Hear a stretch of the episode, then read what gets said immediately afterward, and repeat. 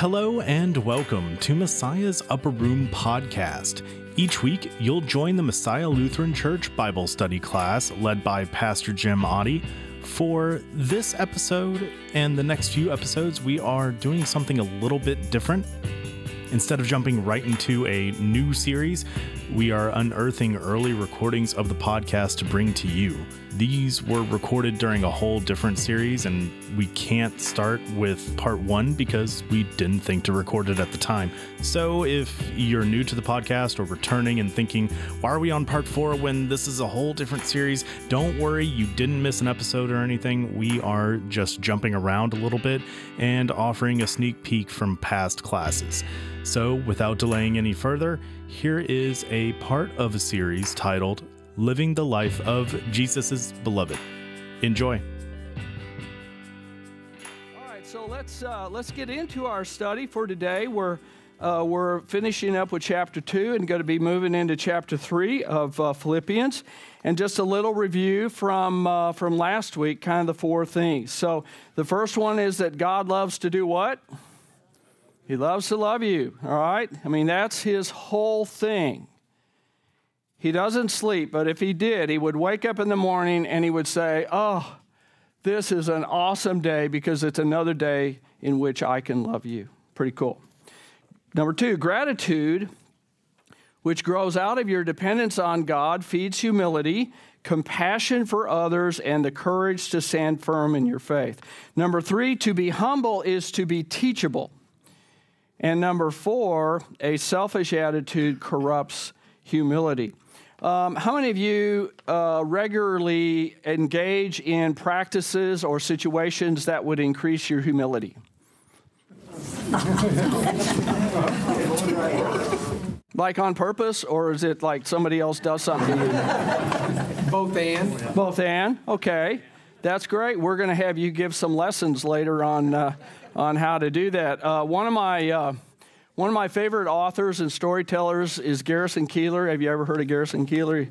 He kind of did the Minnesota public radio stuff, the uh, Prairie Home Companion. And so he, he said one time in one of his stories that if you want to have an exercise in humility, one of the best ways to do that is go to a country where they don't speak English and they don't care to.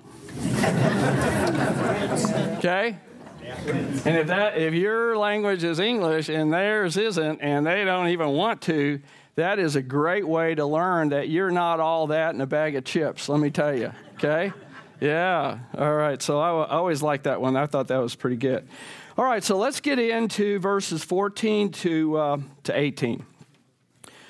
So uh, Paul says, Do all things without grumbling or disputing so that you will prove yourselves to be blameless and innocent, children of God above reproach in the midst of a crooked and perverse generation, among whom you appear as lights in the world, holding fast the word of life, so that in the day of Christ I will have reason to glory, because I did not run in vain nor toil in vain.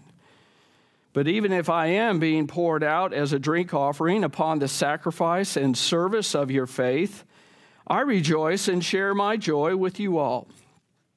You too, I urge you, rejoice in the same way and share your joy with me. Okay, so he starts out with the phrase, do all things without grumbling or disputing. Okay, so what's included in all?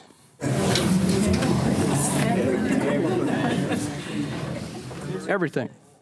So, like, name me one thing that would be included in all. Uh, it could kind of be more specific. Like, what is one thing you do that is included in all? Go to work. Go to work. It's a good one. What else? Clean the house. Washing dishes. Clean. Oh, someone said clean the house. That's in all too, isn't it? Uh, what else? Take care of the body Christ gave you. Take care of the body that God gave you. Good. Okay. That was, sort of means exercise. Yeah. Okay. Anything else? Yeah. I take care of people. You take care of people. So see, it truly really is. I mean, there's no there's no exception to the word all. This should be no surprise to us. But what he says is then whatever it is that you include in all, do it how? oh, without grumbling or disputing or arguing, that kind of thing. So the little note here is, is that grumbling and being argumentative in serving reveals the presence of resentment. So we want to talk a little bit about resentment. Now, the other thing that we want to realize here is that, and the Greek bears this out, it's continuous grumbling, continuous argumentativeness. So you do have a little bit of leeway here to take a one shot deal, all right? You can like have a little complain moment, right? You can have a little grumble moment. You can do that. But the caution here is that it doesn't turn into a lifestyle for you. You know, in other words, you see, there's a difference between doing something and becoming that. Does that make sense? And you think, well, how would a person become a complaining person? How would a person become a resentful person in terms of the difference between that and just maybe like doing it occasionally? What would be the difference? How do you become a resentful person? How do you become a, an, a, uh, a non gracious person? By practicing it. That's how you do it. See, people say all the time, I don't know why I'm that way. Why, why am I that way? Well, it's because you keep doing it. I mean, that's why. Right? And there's something to be said for that. I mean, we get in the habit of it, of course. But you know, some of the brain research they're doing now in terms of neural pathways and things like that has to do with the idea that the more you do it, the more your brain says, oh, that's who we are. And so it's kind of the difference between people who get angry and people who are angry people. See, it's the difference. So let's talk a little bit about resentment. And we start with the first uh, principle there, the beloved life principle 12.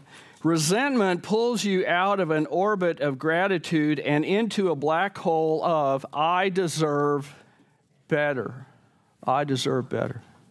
Because the focus in resentment is not so much on good or bad, it's on what I deserve. Okay?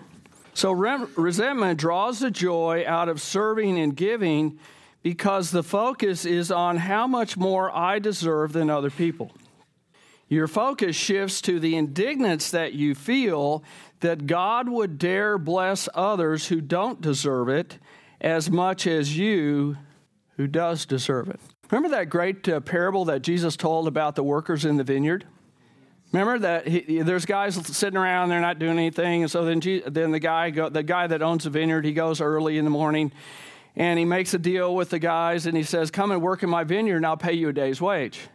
and then they go and work in the vineyard. And then halfway through the day, he goes back and he finds some other guys. And then at the, the 11th hour, sort of like at four o'clock in the afternoon, he finds a third group of guys that aren't doing anything. He says, Go and work in my vineyard, and I'll pay you a day's wage. So then at the end, at five o'clock, they all come and they're waiting for their, you know, for their payment. And he starts with the guys that worked the least. And he gives them a day's wage, like he had agreed to.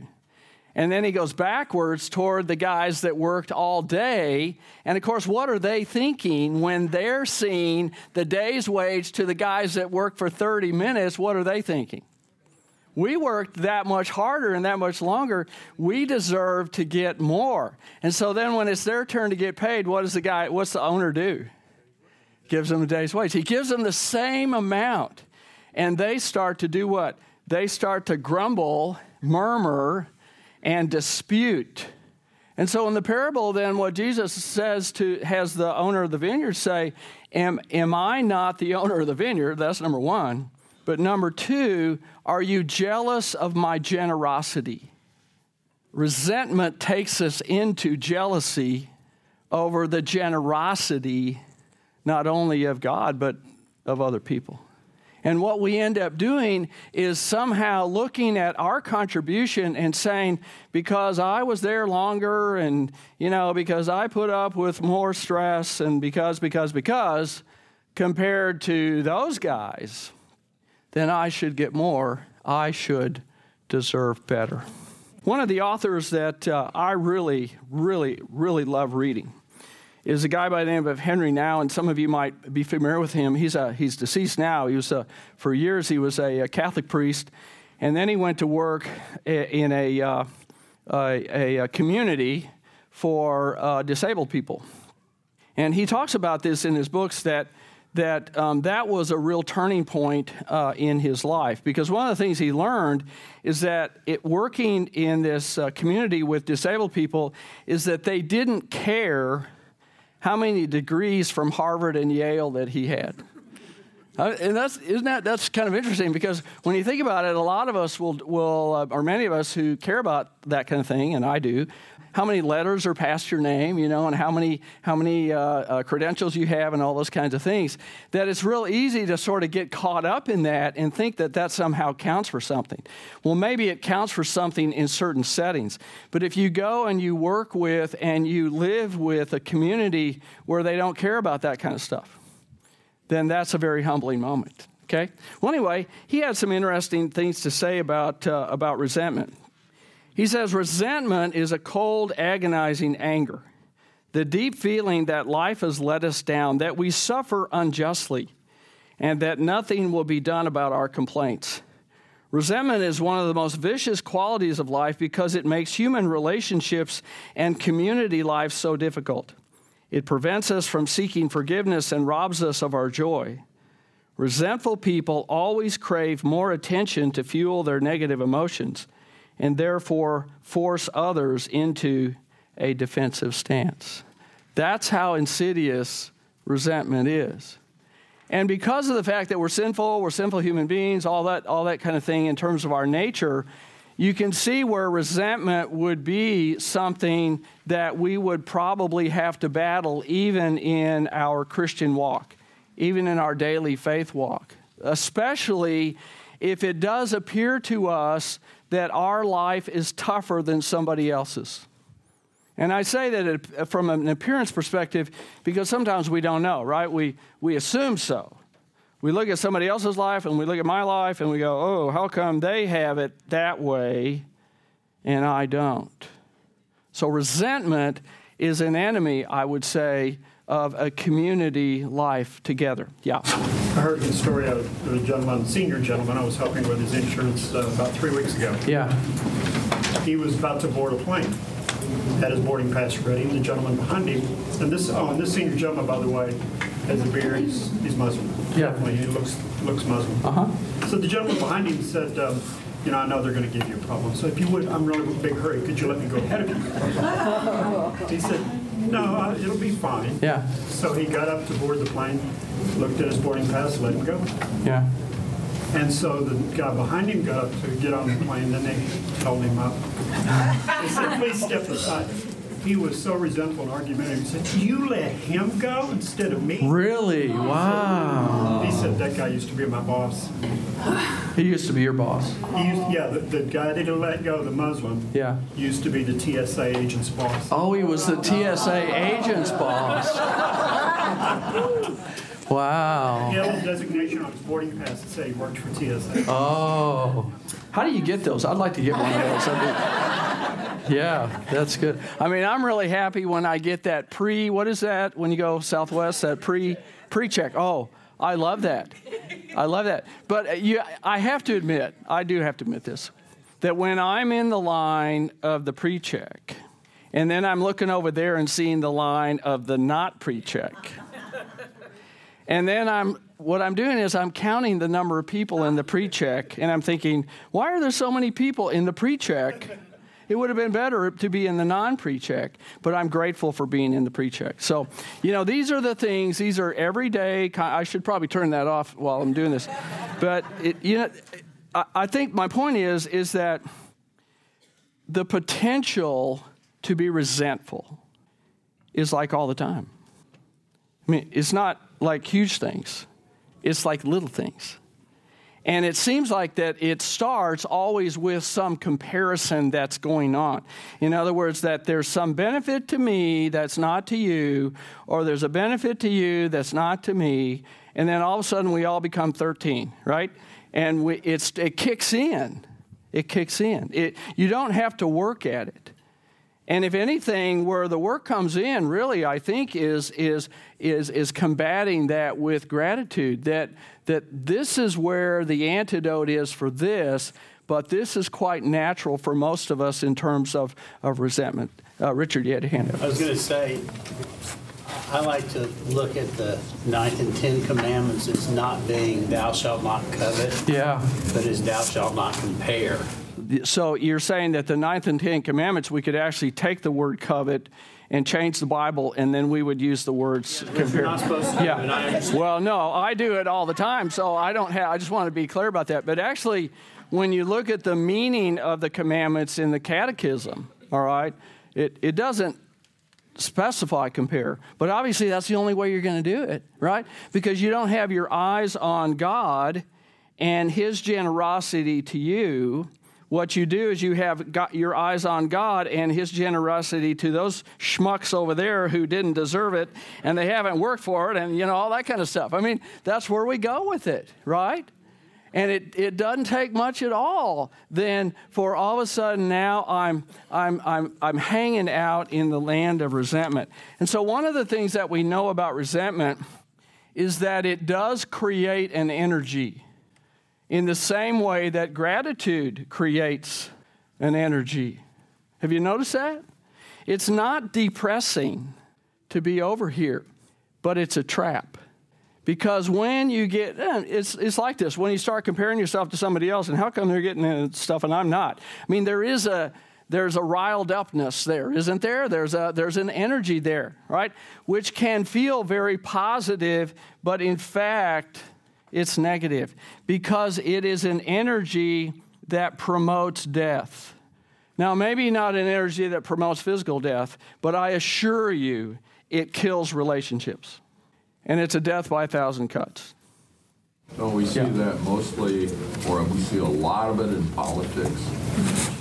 Do we see a lot of it in politics? Let, let me go turn this off real quick while we. well, it, let, let's move it from politics to just power. Because for a lot of people, they're, you know, that's how you get your power is by being politically active. But it could be in other ways too. Yeah. I mean, it's just like, in fact, the reason why I think that half the time we don't recognize it is because we're so good at it. It's just natural to do. And in some sense, this is unnatural because it requires me to take my eyes off of my brother or my sister and put it back on God where it belongs and recognize that anything I have is I don't deserve. I mean, how normal is it to say that, right? And yet, that's exactly what Paul is suggesting here. Okay? So he says, do all things without grumbling or disputing. Now, he says that for two purposes. The first purpose is that it is a benefit to your life and your spiritual walk. Because if my focus in life is on how come the other guy's getting the better deal than me, then that's going to take away from the joy that I have with Jesus and the walk that I have with Him. Because I'll be walking with Jesus, but I won't be focusing on Jesus. I'll be walking with Jesus, focusing on somebody else. How come they're getting what I'm not getting? So there is that element of it. But notice what he also does. He also pulls in the witnessing aspect of this. And so he ties our attitudes and our conduct with each other in life, he ties that to the impact that that has on the world around us. What does he say about the world around us? What are the phrases he uses? What it's in verse uh, 15. He says, "In the midst of a what? Crooked and perverse generation." Now, this was written in Paul's day. Some people would argue that this was written just the other day, right? Yeah. I mean, this is the world that we live in. And so there is sometimes, I think, when the world is that way, there is sometimes this sort of feeling that Christians have that, oh, I can't do anything about it, and so why even bother, and I'm just going to do my thing and have my life. That's not the, that's not the perspective Paul takes. The perspective Paul takes is, is that when you're doing this life without grumbling continuously and disputing continuously and that sort of thing, what effect will that have not just on you and your walk with Jesus, but on the world around you? What does he say? That you will be above what? Reproach. Now, what does that mean? What, what does it mean to be above reproach? Anybody know? All right, let's use the word a different word. What does it mean to have integrity? That's a word we know. All right, what does that mean? What does that mean? Be truthful and honest. Yes, but it also means that there is a connection between what you practice and what you preach. Okay? That there's a, it's not perfection because nobody is, but there is a consistency that if you're going to preach that preach, uh, preach that sermon, if you're going to if you're going to talk that talk, right? Then what do you what do you be prepared to do? Walk the walk. That that's because the, this crooked and perverse, perverse world, this generation is doing what? They're watching us and then they're taking notes. So they're watching us and they're taking notes. Well, what is it that they're taking notes of? Well, here's what they said, but I'm not seeing much in terms of what they do compared to everybody else around here who doesn't believe uh, you know anything about this. Yeah. Well, normally, if you're sitting around grumbling and disputing, Yeah. you're not doing anything. So really, the first part of that is he's telling you to go do something, do these things that are constructive and positive. Yeah. Instead of, and when you are, when you're grumbling and you're disputing, you're not doing anything. You're not doing the things you should be doing. Yeah, but you can say, "Well, I tried." Yeah, yeah, you can say, you can say, you can say, yeah. Don't you like it when people say that? When you when you like call them on like doing stuff and then they go, "Well, I tried." And the beautiful thing about trying is that you can actually do nothing and it still qualifies as trying. I know, I love that. Yeah. Yeah, I save that only for rare occasions, but occasionally I'll use that one too. I I tried. All right, do you get the point? See? See, maybe we don't change the world. I mean, we don't because Jesus does. I mean, he does it better than we do. But maybe, maybe that, that we're not doing this in order to affect some change in this crooked and perverse generation. But the, the good news is, is that when you're living the gospel in your life, that gospel has power more than you do. So the gospel goes out from you and it does its thing. And most of the time, the Bible reminds us that it does its thing invisibly. And that can be sometimes frustrating, right? Is that here you think, oh, I'm going to be this, you know, faithful person and share Jesus, and Jesus is walking with me, and I'm going to do all that stuff, and I'm going to do it. And then when I do it, the more I do it, then my kids will change. My kids will be different. And then you look at them and they're not any different, right? And you go, oh, must not be working. Well, the gospel does what it does, but it does it kind of under the surface, right? And it does it generationally, but it does it in ways that go way beyond that you and I can imagine, is what the Bible says. So the deal is to stay, to hang with it, to stay with it. And as you do it, you're trusting this. And the other thing that ha- is happening is that you are growing gratitude in your life. And that's kind of where, that's the thing that we're kind of focusing in on here, is that gratitude is, in fact, that thing that counters this. See, it, it says, this is where we are, and it will combat this. So, the energy that you get from gratitude truly is an energy that is helpful because it is a life energy. It is not a death energy. You cannot kill relationships by being too grateful. And I challenge you to try. That'd be good homework for us, you know, this week. Okay? I want you to be so grateful that you will kill a relationship. Say, anybody want to take me up on that? But all it's going to take, if you want to kill a relationship, is have a little eyedropper full of resentment. Nobody's going to want to be around you. But if you are grateful, you're going to be shushing people away because you're not getting anything done. Okay? To think of it that way. So, what does he say? He says, okay, you're going to be above reproach in this crooked and perverse generation, among whom you appear as what? lights in the world. Now that brings us, that kind of reminds us of one of Jesus's uh, famous sayings, you know, a, a, par- a little parable. You are the light of the world. A city on a hill, what? Cannot be hidden. Boy, you guys don't know that verse? That's terrible, all right? Well, it'll be in the Sermon on the Mount, so when we're done with this study, then we'll be, uh, and we're broadcasting worldwide when I ask you about a verse publicly, you cannot go blank, all right? So the pressure is going to be on you. I'm going to love this. This is going to be so great. It'll be awesome. Okay, all right. And that'll be another reason to be here, by the way. Okay, remember we've been kind of planting the seed that when we go online to make to be to come. Don't just say, "Oh, I can sit at home and listen to the podcast." Okay, I mean you could, but if you do, we will all hassle you to death. So uh, that would be a good reason not to. Okay, so let's go to the top of the next page. So, beloved life principle number 13 the antidote for resentment is practicing gratitude on a daily basis. You are what you practice. You are what you practice. And so, if you want to become that, then do more of it. Yeah.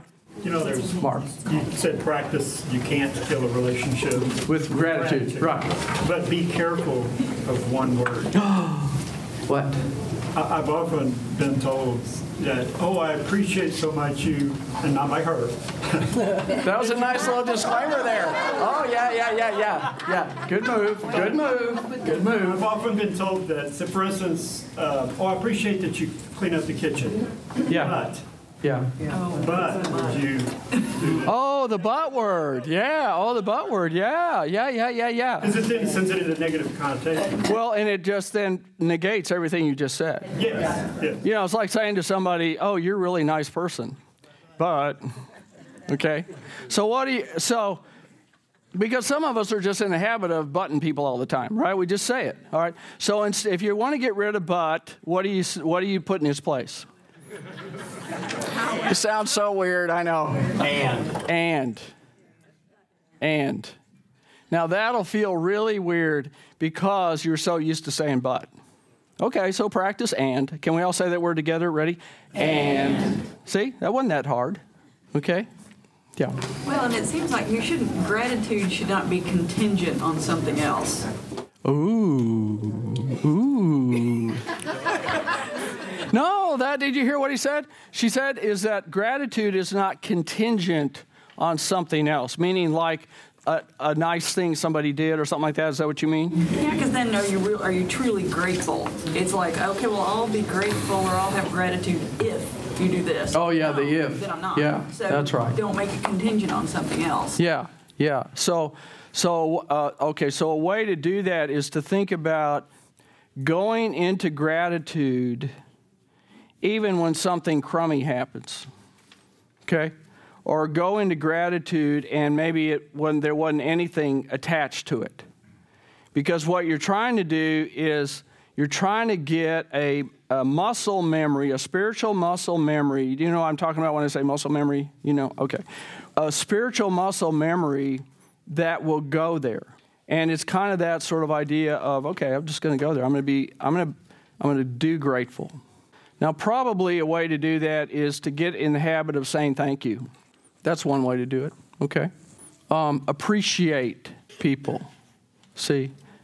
and you're appreciating people without necessarily tying it to a, a, a, activity that they did that was a benefit to you.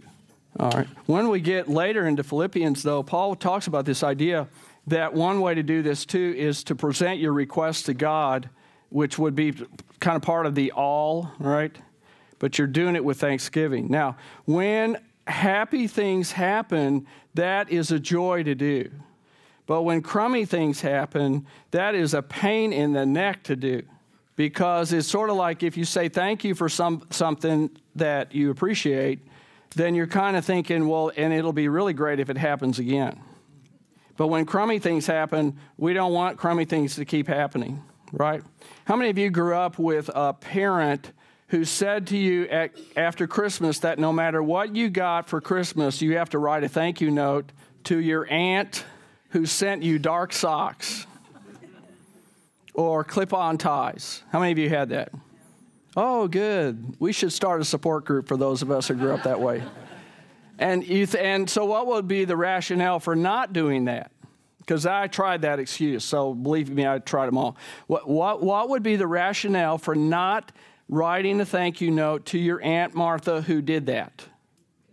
Because you don't want it and you didn't want her to think that you liked it and then she would keep doing it. That's why, right? Okay, all right. but that it, that just you know, mom mom said, well, you have to do it anyway. So then you're trying to figure out, okay, how do I say, thank you, Aunt Martha, without implying somehow that you really liked what she sent? And so you know, that's that's why that's probably why I became a pastor because I've learned to parse words a certain way. Yeah, yeah, it worked out really great. Okay, so let's look at some practical ways to reduce resentment. I don't know if we can eliminate it this side of heaven, but maybe we can just practice it less. So the first one would be is that when somebody hurts your feelings, and when I say hurt your feelings, what I'm talking about is that you experience a form of somebody else devaluing you, where you come out of that moment with them and you feel like that you're like less than, like they're they're more than and you're less than. Okay, anybody ever experienced that before? Okay, what would be one way, just to give us an example, a concrete example of, of a way that that sometimes happens? Maybe because you did something and nobody noticed. Like yeah, yeah, exactly. Yeah. Or like if you're talking and then people aren't listening. Okay, that's kind of, or they say, oh, thank you very much, but, okay, what, there might be that way. Okay? So when you when, part of the deal with resentment is that sometimes what happens is these things happen and then we don't admit that they happened. So we have those deep hurt feelings, and then we just stuff them. We say, oh, that didn't bother me. And it did. So part of the deal with resentment is to actually admit that you, your feelings are hurt, okay? You were devalued. See, because then you can deal with it as opposed to just stuffing it inside and then you pretend that it didn't happen, okay? Second one is this one's kind of fun. Accept the wisdom that the speck in your brother's eye, remember we talked about that last week, the Matthew passage. Accept the wisdom that the speck in your brother's eye will help you learn the identity of the plank in your own eye. You ever thought about that? How many of you have planks in your own eye? Mm-hmm. Yes. And how many of you uh, notice the speck in your brother's eye way better than the plank in your own eye? Yeah. You know, if you think about it from that perspective, why is it that the things that other people do bug us? Usually because it bugs us in ourselves. Do what? There's something inside of ourselves that yeah. Yeah. And so we don't like how that feels when it triggers something in us. So then we just flip it and focus on that other person and say, well, you, boy, you really need to fix that. Kind of like you're, when you're dealing with your children the child that seems to have more of your personality traits seems to be the child that grates you the most. Oh, does that happen to other people too? yeah, what she said was was that why it is with our kids is sometimes when we see stuff in our kids that reminds us of stuff we don't like about ourselves, right? Or that we have some history with that we're trying to change, then we go, oh, and we sort of overreact, right? Because we're trying to get the demon out of them. That's what we're trying to do.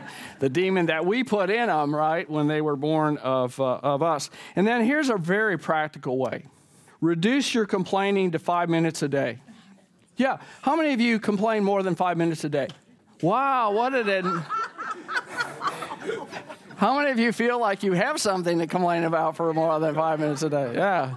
Five minutes will not cut it. Okay, so what would it take for you to move? Like, let's say, just pretend, okay, just pretend that you, if you were to put a timer on the amount of time that you complain about stuff, uh, let's say that you added it all up, you add, did all the math, and it was 30 minutes a day.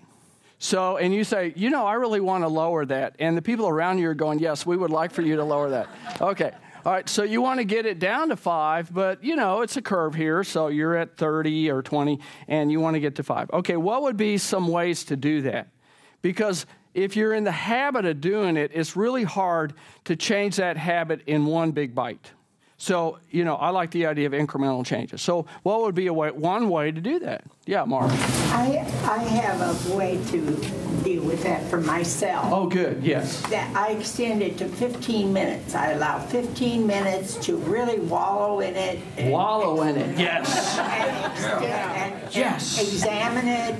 Yes. What's my part in it and what, what why is it so important? Yes. And then I said, that's enough, and then I go on. That's it. So you're at 15 would you entertain the possibility of going to five? You can. And you don't have time to so, okay, so what she's saying is is that by moving from 15 to 5, that really cuts the fun out of it for her. yeah, right? I mean, because there is a kind of a, you know, it's kind of a little pity party. And so it's kind of fun to sort of wallow. I love your use of the word wallow. That was, you know, visual for me. But so there is something to that. Okay. Then you can let it go. Then you can let it go because, see, you got it out of your system, right? Now, are you doing this by yourself or in the presence of others? No, myself. Oh, perfect. Okay. So, it, maybe the way to say it, we can compromise here. If you're with other people, limit it to five. And if you're by yourself, then you can do 15. Is that a good compromise? Yes, that would be a good compromise. Because the deal is you have to you have to say no more. Now, how do you keep track of the time? Because, you know, when you're having fun, it's so hard to, you know, I keep just track of feel time. that's enough of that. Oh, that's enough of that. Okay, good. It's a good. kitchen timer. Oh, kitchen timer. Or the cell phone, right? If you carry your cell phone with you, you just set the little timer and you go, okay, this is my, this is my time, right? Okay. But just understand that if you're with other people, you're taking years off of their life by doing this in the presence of them, okay? Yeah, Doris. Yeah. Okay, so number one, Mm-hmm. if that you feel devalued and you're hurt or angry, Yes. do you just do that to yourself or do you go to the person? You mean like if you go to me? No, I'm coming to you. Oh, okay. All right. Um, yeah. Just You admit it to yourself. Yeah. That hurt your. Yeah, it's okay to do that because see sometimes we feel like it's not okay to do that, right? So you admit it. So name it, claim it, I mean that sort of thing. Yeah. Well, but you'd be surprised. But sometimes what happens is we talk ourselves out of it. We say, "Oh, I'm making a big deal about nothing." Know. Oh, and and then what happens is we we stuff it, we don't acknowledge it, and then when, the more you stuff hurt, angry feelings, the more likely it is that you get a little touch of depression or something like that. Okay. So let it go. Yeah, let it go. But I like. I think I'm moving up from five to fifteen. I like your idea better. Okay. All right. So anyway, that is. But but see again, what we're getting at here is, is that you don't want to become that person. You can there's because there's a difference between doing it and becoming it.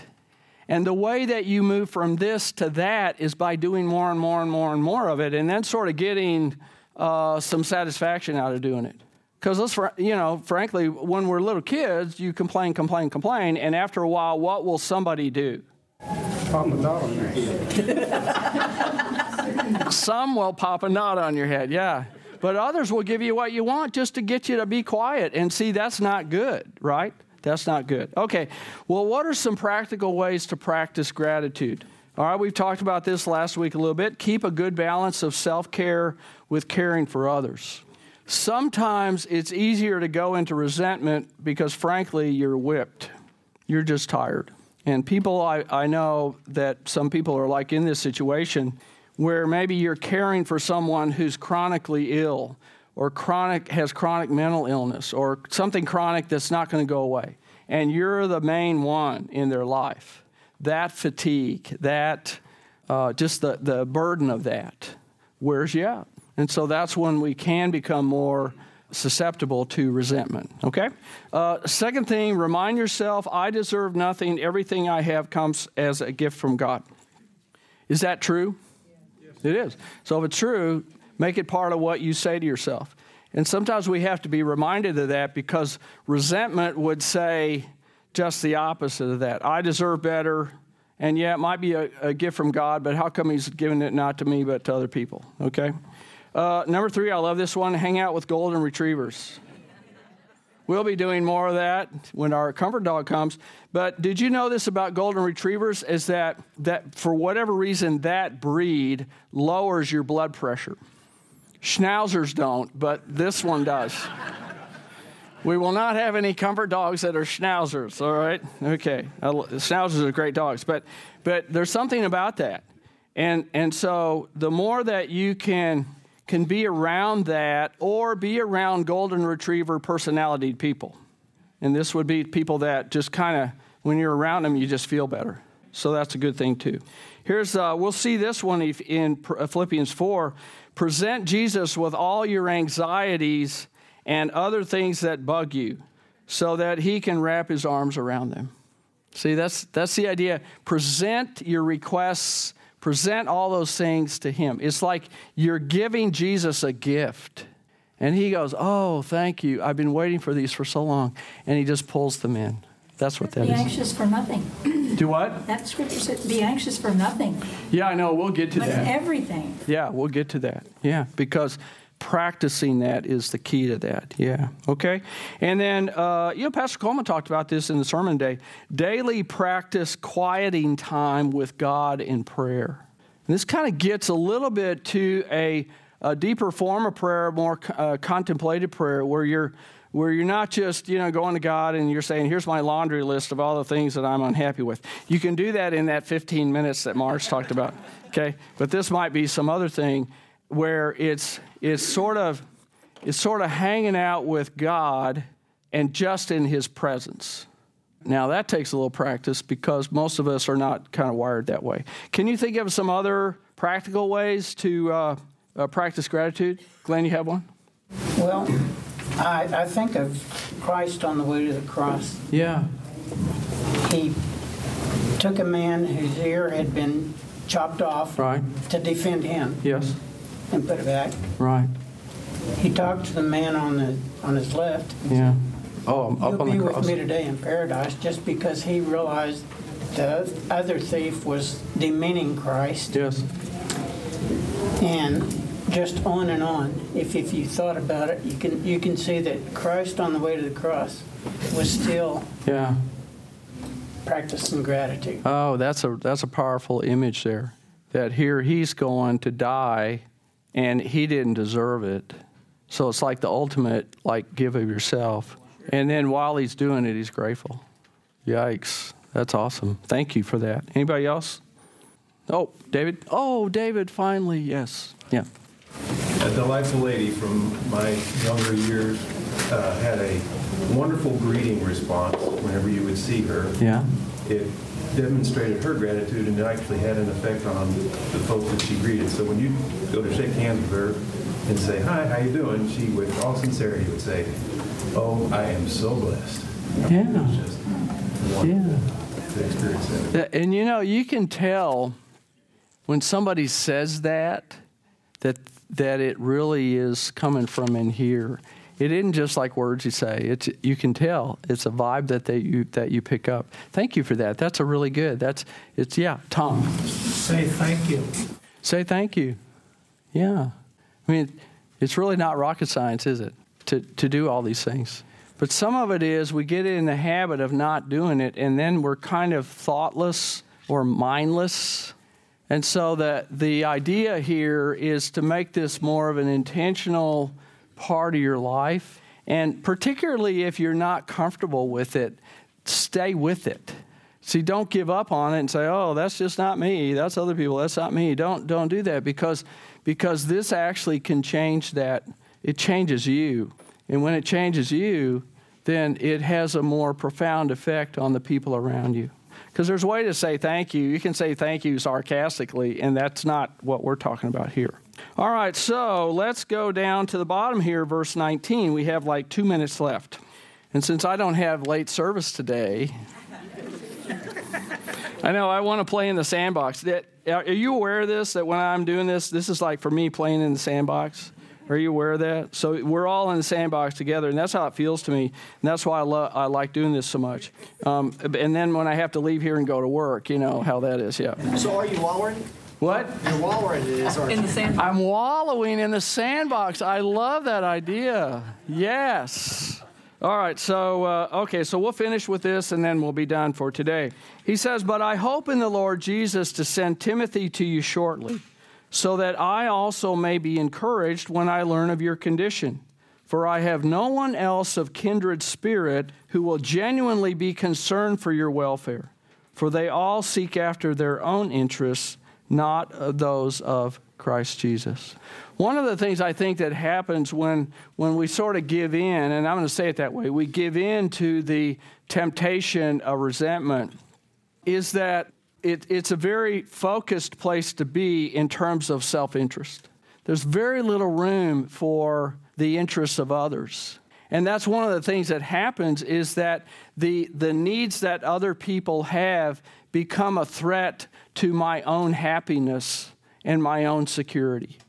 But when I'm practicing gratitude, the needs of others are not a threat to my own needs and to my own security because it's not about me. It's about the idea that God gives as God wants to give. And so God gets to make that call, and then my job is to simply serve Him with whatever it is that He gives. Do you see the difference between there? It's amazing. It's an amazing, powerful thing. And so Paul is just simply saying that, that he's going to send Timothy, his, this young pastor, he's going to send him. He's also, in the later verses, going to send somebody else because he wants to hear of how the Philippian Christians are doing. He, he is, of, he is of, of, of keen interest in them and wanting to make sure that they're going to be okay even in his absence. Okay? Very good. All right. Good stuff today. Let's, uh, let's close with prayer and then we will be, uh, be on our way.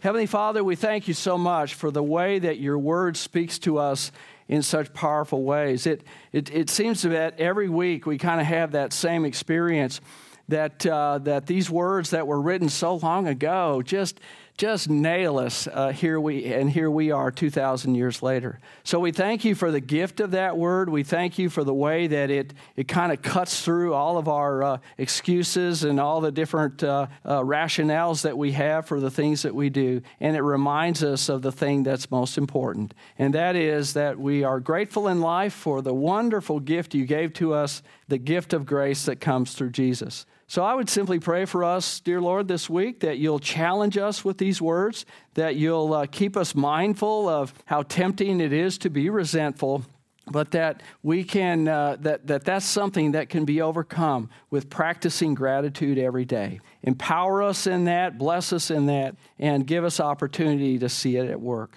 And until we meet again, dear Lord, we pray that you are with us, watch over us, and keep us close to you. And we pray that in Jesus' name. Amen.